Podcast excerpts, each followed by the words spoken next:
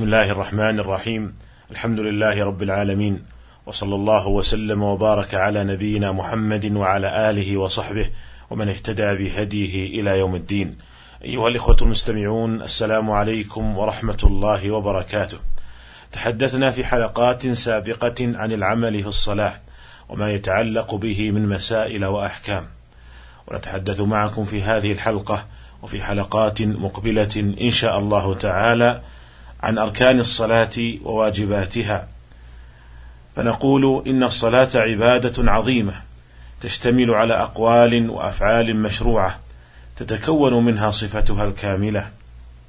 فهي كما يعرفها العلماء أقوال وأفعال مفتتحة بالتكبير مختتمة بالتسليم. وهذه الأقوال والأفعال ثلاثة أقسام أركان وواجبات وسنن. فالأركان إذا ترك منها شيء بطلت الصلاة سواء كان تركه عمدا أو سهوا أو بطلت الركعة التي تركه منها وقامت التي تليها مقامها. وأما الواجبات فإذا ترك منها شيء عمدا بطلت الصلاة وإن كان تركه سهوا لم تبطل ويجبره سجود السهو. وأما السنن فلا تبطل الصلاة بترك شيء منها لا عمدا ولا سهوا. ولكن تنقص هيئة الصلاة بذلك. والنبي صلى الله عليه وسلم صلى صلاة كاملة بجميع أركانها وواجباتها وسننها وقال صلوا كما رأيتموني أصلي ونبتدئ الحديث عن أركان الصلاة. والأركان جمع ركن والركن في اللغة هو جانب الشيء الأقوى. ولهذا تسمى الزاوية ركنا لأنها أقوى جانب في الجدار. لكونها معضودة بالجدار الذي إلى جانبها. وأما في الاصطلاح فأركان العبادة ما تتركب منه العبادة أي ماهية العبادة التي تتركب منها ولا تصح بدونها لأن العبادات كلها تتركب من أشياء قولية وفعلية ومن هذه الأشياء المركبة ما لا تصح بدونه في كل حال وهي الأركان. ونبتدئ بالركن الأول من أركان الصلاة وهو القيام في صلاة الفريضة. ويدل لهذا الركن قول الله عز وجل وقوموا لله قانتين ومن السنة قول النبي صلى الله عليه وسلم لعمران بن حصين صل قائما فإن لم تستطع فقاعدا فإن لم تستطع فعلى جنب ويقول عليه الصلاة والسلام إذا قمت إلى الصلاة فأسبغ الوضوء ثم استقبل القبلة فكبر. فإذا لم يقدر المصلي على القيام لمرض أو غيره صلى على حسب حاله أو على جنب لقوله عليه الصلاة والسلام صل قائما فإن لم تستطع فقاعدا فإن لم تستطع فعلى جنب. والقيام إنما هو ركن في صلاة الفريضة خاصة وأما في صلاة النافلة فليس بركن وإنما هو مستحب ويدل لذلك فعل النبي صلى الله عليه وسلم فقد كان عليه الصلاة والسلام يصلي النافلة على راحلته في السفر كما جاء ذلك في الصحيحين وغيرهما ولو كان القيام ركنا فيها لم يصلي على الراحلة بل نزل وصلى على الأرض ولهذا كان عليه الصلاة والسلام لا يصلي الفريضة على الراحلة لأنه لو صلى الفريضة عليها لفات ركن القيام. ويجب القيام ولو معتمدا على عصا أو على عمود أو على جدار ما لم يشق ذلك عليه مشقة شديدة يفوت بسببها الخشوع وذلك لعموم الأدلة. وإذا كان قادرا على القيام ولكنه يخاف على نفسه إذا قام فإنه يسقط عنه القيام.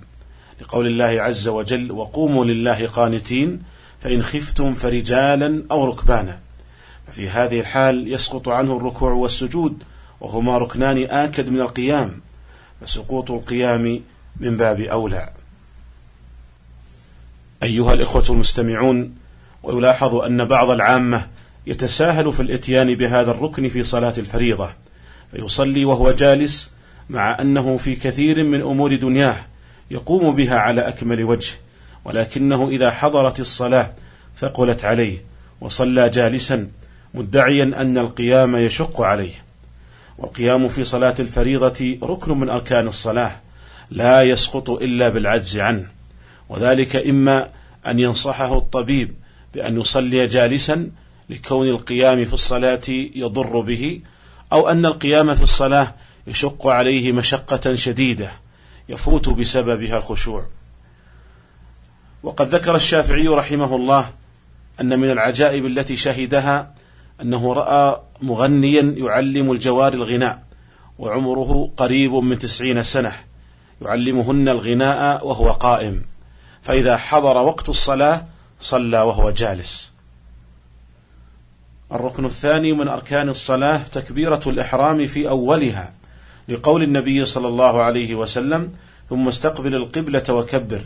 ولقوله عليه الصلاة والسلام تحريمها التكبير. ولم ينقل عنه صلى الله عليه وسلم أنه افتتح الصلاة بغير التكبير.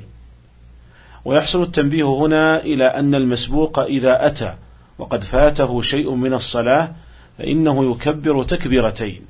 التكبيرة الأولى تكبيرة الإحرام وهو قائم. والتكبيرة الثانية تكبيرة الانتقال من الركوع أو السجود أو غيره. الركن الثالث من أركان الصلاة قراءة الفاتحة لقول النبي صلى الله عليه وسلم لا صلاة لمن لم يقرأ بفاتحة الكتاب. وقراءتها ركن في كل ركعة وقد كان عليه الصلاة والسلام يقرأها في كل ركعة وحين علم المسيء في صلاته كيف يصلي أمره بقراءة الفاتحة. الركن الرابع الركوع. ويدل له قول الله تعالى يا أيها الذين آمنوا اركعوا واسجدوا. فأمر الله تعالى بالركوع. ومن المعلوم أنه لا يشرع لنا أن نركع ركوعا مجردا. وإذا لم يشرع لنا الركوع المجرد وجب حمل الآية على الركوع الذي في الصلاة. ولقول النبي صلى الله عليه وسلم للمسيء في صلاته ثم اركع حتى تطمئن راكعا. ولمواظبته عليه الصلاة والسلام على الركوع في كل صلاة يصليها. وقد قال صلوا كما رأيتموني أصلي وقد أجمع العلماء على أن الركوع ركن لا بد منه في الصلاة. والركوع معناه في اللغة الانحناء. والركوع المجزئ من القائم هو أن ينحني حتى تبلغ كفاه ركبتيه إذا كان وسط الخلقة. أي غير طويل اليدين أو قصيرهما. وقدر ذلك من غير وسط الخلقة. والمجزئ من الركوع في حق الجالس مقابلة وجهه ما وراء ركبتيه من الأرض. الركن الخامس من أركان الصلاة الرفع من الركوع لقول النبي صلى الله عليه وسلم ثم ارفع حتى تعتدل قائما فأمره بالرفع إلى الاعتدال وهو القيام التام. ويستثنى من هذا الركوع الثاني في صلاة الكسوف فإنه مستحب وليس بركن. ولهذا لو صلى صلاة الكسوف كالصلاة المعتادة فصلاته صحيحة. وصلاة الكسوف في كل ركعة ركوعان الركوع الأول ركن والركوع الثاني سنة. لو تركه الإنسان فصلاته صحيحة. ولهذا من أتى وقد فاته الركوع الأول في صلاة الكسوف فيلزمه قضاء تلك الركعة. حتى ولو أدرك الركوع الثاني. الركن السادس من أركان الصلاة السجود على الأعضاء السبعة ويدل لذلك قول الله تعالى يا أيها الذين آمنوا اركعوا واسجدوا. ولقول النبي صلى الله عليه وسلم للمسيء في صلاته ثم اسجد حتى تطمئن ساجدا. ولمواظبة النبي صلى الله عليه وسلم عليه. ولكن لا يكفي مجرد السجود. بل لا بد أن يكون على الأعضاء السبعة وهي الجبهة مع الأنف والكفان والركبتان وأطراف القدمين. ويدل لذلك حديث ابن عباس رضي الله عنهما أن النبي صلى الله عليه وسلم قال أمرنا أن نسجد على سبعة أعضاء الجبهة وأشار بيده إلى أنفه والكفين والركبتين وأطراف القدمين.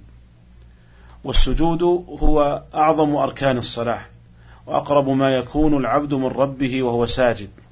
فأفضل الأحوال في الصلاة حال العبد حين يكون في السجود إذ أنه أقرب ما يكون إلى الرب جل وعلا. ولهذا قال عليه الصلاة والسلام فاجتهدوا فيه بالدعاء فقمن أن يستجاب لكم أي حري أن يستجاب لكم.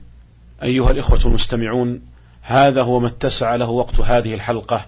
ونستكمل الحديث عن بقية أركان الصلاة في الحلقة القادمة إن شاء الله تعالى. والسلام عليكم ورحمة الله وبركاته.